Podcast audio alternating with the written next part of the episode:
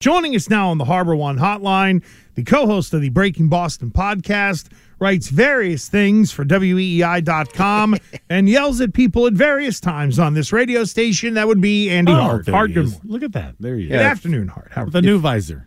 I do have a new visor. Yes, it's my summer boating visor that uh, broke out. Oh, look at me. I own a boat. Look at me. I own a boat. I do many boating things. I'm the captain, and that's your captain's hat. It is my captain's hat. And the other day we went for a boat ride. It's nice to have a young son. I sat on the front seat and drank a beer while he handled everything. Yeah, look at that. Including That's the good life. including paying for gas, or is that still dad's? Well, not ever. No, no, no. Come on, you know, you know better than that. Of course I do, but I had to ask to be a wise ass because Yes. you know that what a birthday gift that would be, right? That indeed would be a great one, but you know, I, I, I need to be realistic as well. Just like the Patriots, I think they need to be realistic. Did you guys happen to see the unrealistic pro football focus? I know I'm turning the tables on you. Here, Don't worry about Totally it. fine. But did you have you guys gotten into this PFF simulation that they ran? And the Patriots finish 11 and 6, which is fine. You can you can talk me into that. I can have that debate. But the way they get to 11 and 6 to me is idiotic and that involves wins over the Eagles, the Chiefs, and the Bills twice. Oh, whoa! The Bills twice. That Like, damn wait a minute. computer. Like, okay, Yeah. you know what? It's funny Hart because you were like, hey, you might be able to talk me into it. And then you think of, okay, opening night, weird things can happen. Sure. That's the first game of the year. I, so that one I could at least buy. Stealing one from Kansas City, yeah, I'm not so sure Mahomes about has that. got to be hurt. the whole like beating the Bills once, I can I I can see that. Twice? Twice feels a little much. That's right, a- Art. That's That- doomsday scenario for those teams losing to the Patriots. Like losing to the Patriots twice is like a doomsday scenario that they mocked up themselves if they're the Bills. Like, what does it look like if we lose to the Patriots twice? Dun dun dun! No All question. hell's breaking loose. Everybody's getting fired. Andy. When everybody's getting fired in Buffalo and everybody in New England's getting raises because uh, that is a dream season. If you're, I mean, I think it would obviously have to say really good things about the defense and probably Christian Gonzalez, your rookie corner, the coaching setup. I, I- I got to think everything is kind of clicking from a Patriots perspective. If you knock off, I mean, those are three of the top five teams in football. Yeah, and and just like thinking about, correct me if I'm wrong. Matt. Patricia is part of the Philadelphia Eagles coaching staff. Yes. that okay, is what is correct. he? What is his like? What are his, are his responsibilities? Isn't he like senior defensive linebackers coach or something like that? Hold on, let me let me. Let so me he Google doesn't this. have a, a you go because I feel like he does he have a, like a real responsibility. So how much of a gosh like how is is this any of these like uh, I'll show them I'm my defense is going to be better than anybody like I can I have I have the answers to the test now. He's a senior defensive assistant. So he doesn't have a position group really. He's a floater. He's Sure. Joe, he's Joe Judge. So he can take credit if the Eagles beat the Patriots, and if he if they lose, then he can just kind of blend into the background. I don't really have a. a He'll end up getting a game ball. He'll be it'll be one of those situations like who was like the quarterbacks coach when Jacoby Brissett like helped the Patriots beat the Bills on such short notice. Whoever it was got a got a game ball for what they did. Oh, Matt Patricia, come in the middle of the circle. You get the game ball for helping us beat the Patriots. I got to be honest, you guys didn't push back as much on the uh, those four wins. I, I would bet if you could bet that as your parlay, I would bet anything. I would bet my mortgage That it won't happen? fu- that it will not happen. There is no chance that those four games unfold victorious for the New England Patriots. I'm saying it. No chance. Record it. We should it try Twitter. it now. See what Like- would the payout be? like if it Well, hit. I, don't think, it would be that good because Yeah. other than PFF, I don't think anyone's expecting them to win any of those games. I think that even people that are upbeat on the Patriots and are looking optimistically at it, and I'm kind of in that group.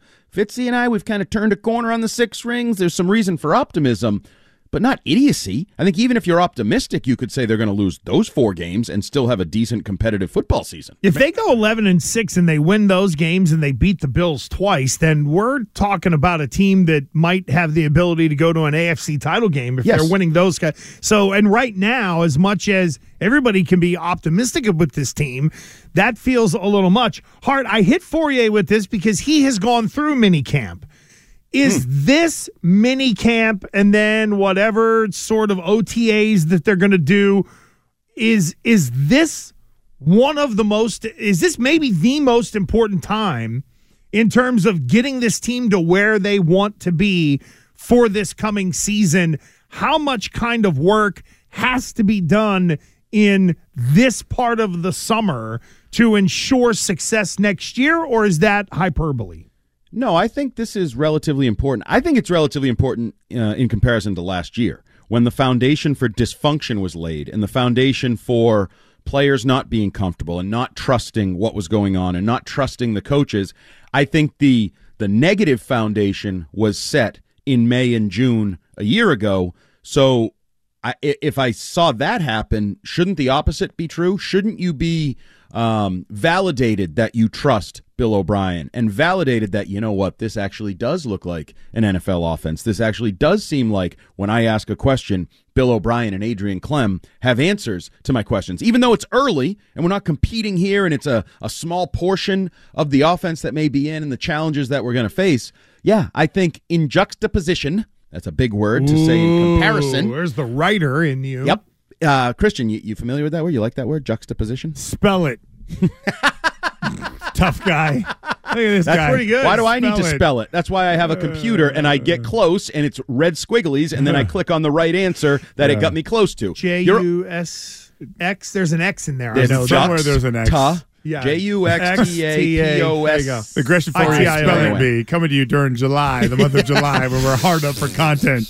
But you no, can, I, you can do that on Jock Itch Day. There we go. That'll be I, fun. I do think that uh, I do think that it's important for Mac Jones and the offense and everybody to really start that kumbaya. We're all on the same page. We believe in each other. We trust each other, and we're not going to go down a similar road process. I, I, I think it's important. Yeah, because I, obviously, so the first of 10 practices started on Monday. So then there's three mandatory practices starting in June. Uh, and then the, the the practices are open for six days, right? For to the media, I think it's six days. The media, six of those practices of the thirteen, the media is allowed to go to. Yeah, we have our Um, first scheduled for tomorrow, but I'm hearing rumblings that I might not be there tomorrow. But so you okay? So it's the first one of the thirteen is tomorrow. Uh, is scheduled for tomorrow. I'll put it that way. I'm trying to I won't out be like, surprised what, if it doesn't is happen it, with is the it media there. wh- is it like a camp practice where you sit there and watch the whole thing, or is it like in season practice where you only get to see them running through the bags? No, no, no. We get to watch the whole thing. Now, um, they don't get to film the whole thing. There are limitations on the video cameras and what they are able to film. But we get to watch the whole thing. I love this portion early on because this is really that first look of Juju Smith Schuster, Mike Gesicki, uh, Christian Gonzalez. Because, Christian, you know, these used to be called passing camps. Because Yeah. it really is passing based. And that's, even though Bill says it's a teaching camp and not a competitive camp, um, there you start to see, oh, that corner, you know, speed or one of these late round defensive backs, like, oh, that guy, that guy competes. These are the times where you see the Malcolm Butlers, the Jonathan Joneses of the world, or on the flip side, the Jakobi Meyers of the world, those late round, undrafted, whatever competitive guys in the passing game. Um, this this is where, as a as a reporter, you start to huh put that in the back of your head. Now it doesn't always work. Tre Nixon was a star last year, if you remember, and Tre Nixon, well, he was a star in June and never did anything after the month. There's a June. lot of those. There's, I mean, I, I mean, if you can, if you do you think you can predict who's really going to be good by like a June OTA or a June mandatory camp? I'll tell you what, if Kayshon Boutte goes off, people are going to go nuts. Oh yeah, they will go nuts. Although, if I recall, I think Chad Jackson was pretty good, at least in rookie mini camp, if not uh, OTAs. So yeah, you can get fooled in one direction or the other. But I mean, if you believe in the old Bill Parcells, right? If if he doesn't bark as a uh, bite as a puppy, he's not going to bite uh, as a grown dog. So I think the compete level. Never I really, before. I really do think the compete. Is, is he being serious? He's I've never being heard No, that he before is ever. being I've never yeah. heard that. Have you heard that, Gresh? You looked at me. You've never heard it either. Uh, if that's you a don't different one bark for as a Parcells. puppy, yeah. you don't bite as a dog. No, if you don't bite as a puppy, Right. you won't bite. If you're as not a grown nipping dog. as a puppy, you're not going to be a big dog. You're not going to bite. You're not going to fight. And I buy into that. I, I think you can see compete level very early on, even for guys that that struggle or fail or are getting beat. Like Christian Gonzalez might get beat by Juju Smith Schuster. Why? Because Christian Gonzalez is in his first competitive environment with NFL veteran players, and Smith Schuster's probably got some tricks up his sleeve. But if he competes and he keeps coming back and he's there and he's finishing the play, like the Malcolm Butler used to always finish plays. Guys would catch the ball and but finish through the ball and you see little foundational aspects of competitors. Now, it's shorts, it's t-shirts, it's not pads, it's not really football. It's 7 on 7 camp like all these kids do in high school and, you know, across the country, youth, but I think you can start to pick up pieces of a, a scouting report on players. See, I think the just doing some more digging on Gonzalez, like the I actually heard that the Pittsburgh Steelers were uh, were highly in on him till they realized that he had no willingness to tackle anybody. And and that was one of the and that was one of the big reasons. We asked his former coach about it. He kind of downplayed it like it was no big deal. Then I even went back to when he was earlier in college, just talking to some of the guys there. That was always the biggest issue for him. So a guy that's going to shine in shorts and t-shirts, it's going to be Gonzalez. He's super Yep. fast. He's physical. He's long. For the most part, he's bright. You're going to see a lot of athleticism. You see him breaking up a bunch of passes. But I get really nervous of this guy in that first kind of padded practice where he's forced to jump off the, the the jam of the wide receiver who's stock blocking him and try to literally commit to tackling the big 245 pound veteran running back. So That's what I get nervous about. does that really bother you in 2023? Because for me, it doesn't. And I remember sitting there um, probably four or five years ago now when Bill went into this long winded discussion about Logan Ryan, one of the best tackling corners that has come through in Belichick's time here in New England. And he went through this whole thing, you know, there's a place for cornerbacks who prevent the completion. Like, that's great. That can cover, and the ball never gets there. There's also a place for guys who they may catch it, but they're going to get tackled right where they caught it, right? You're not going to give up big plays. And Logan Ryan was sort of an example of a trusted, reliable veteran who's going to give some catches up, but he's going to make the plays, make the tackles.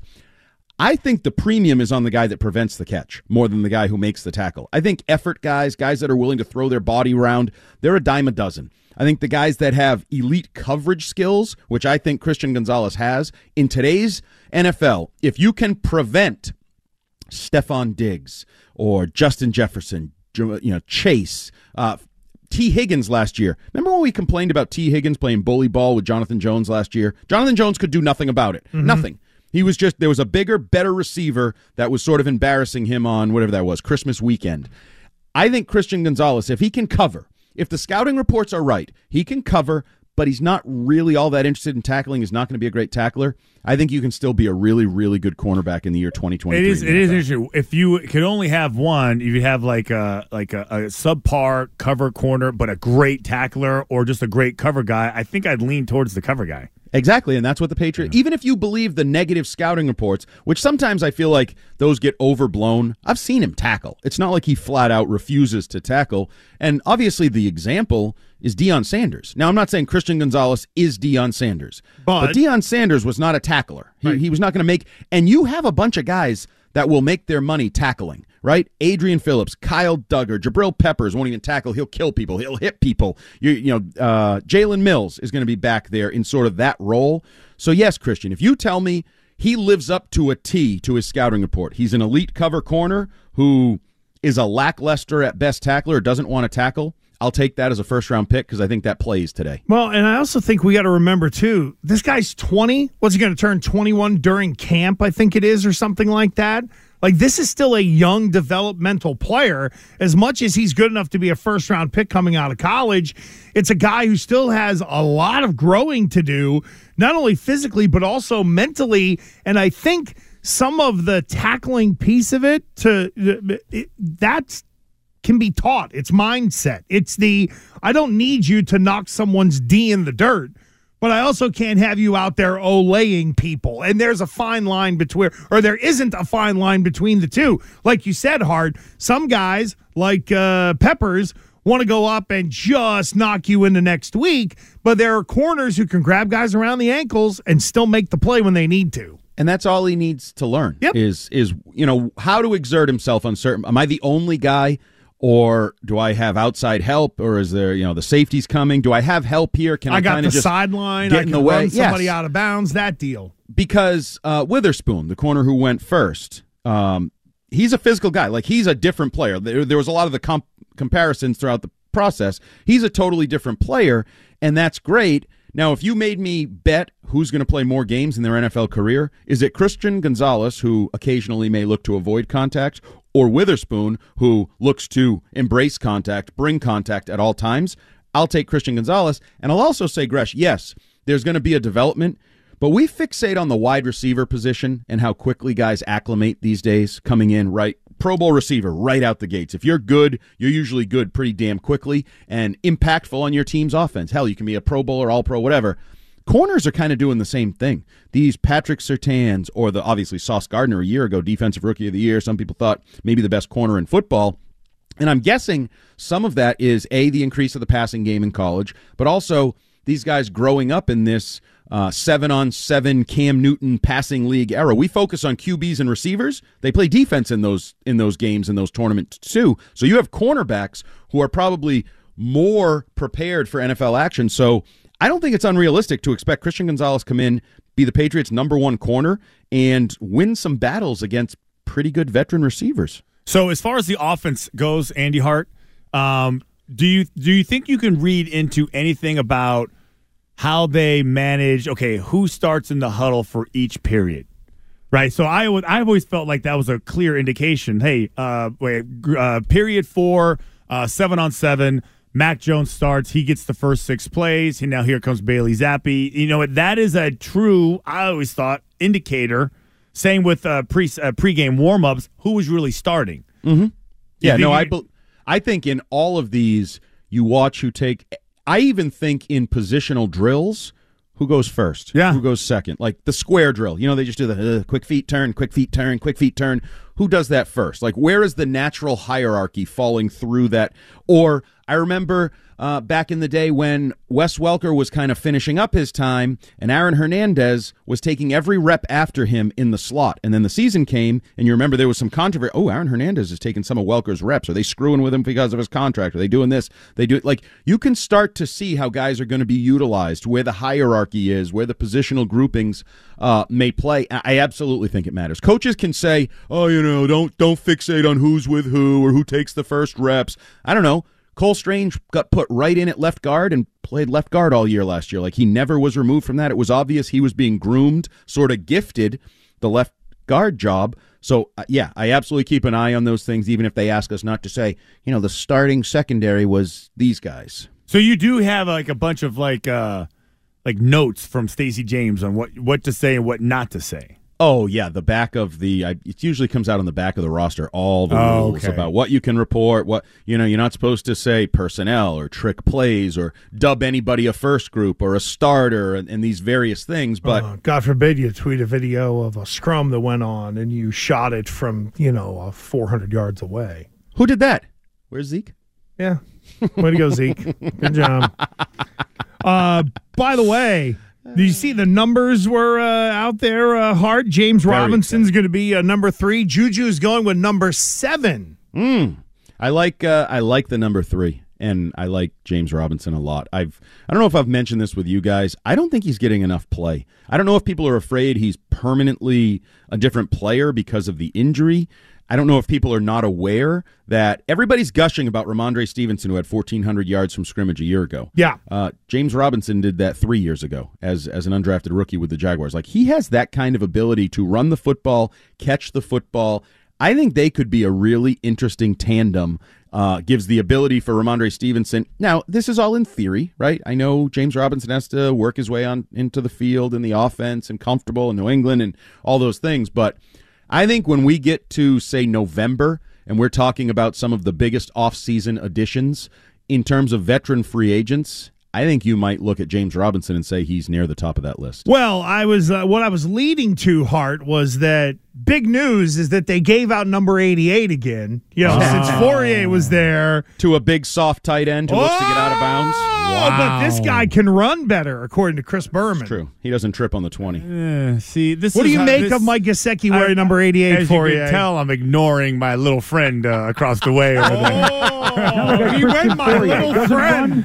Tremendously. Now you're uh, now you're uh, uh, now you're Pedro Martinez's little. You're now you're Nelson De La Rosa there. Wait, Hart. hold on. First of all, like they give that number, I feel like to every older veteran tight end.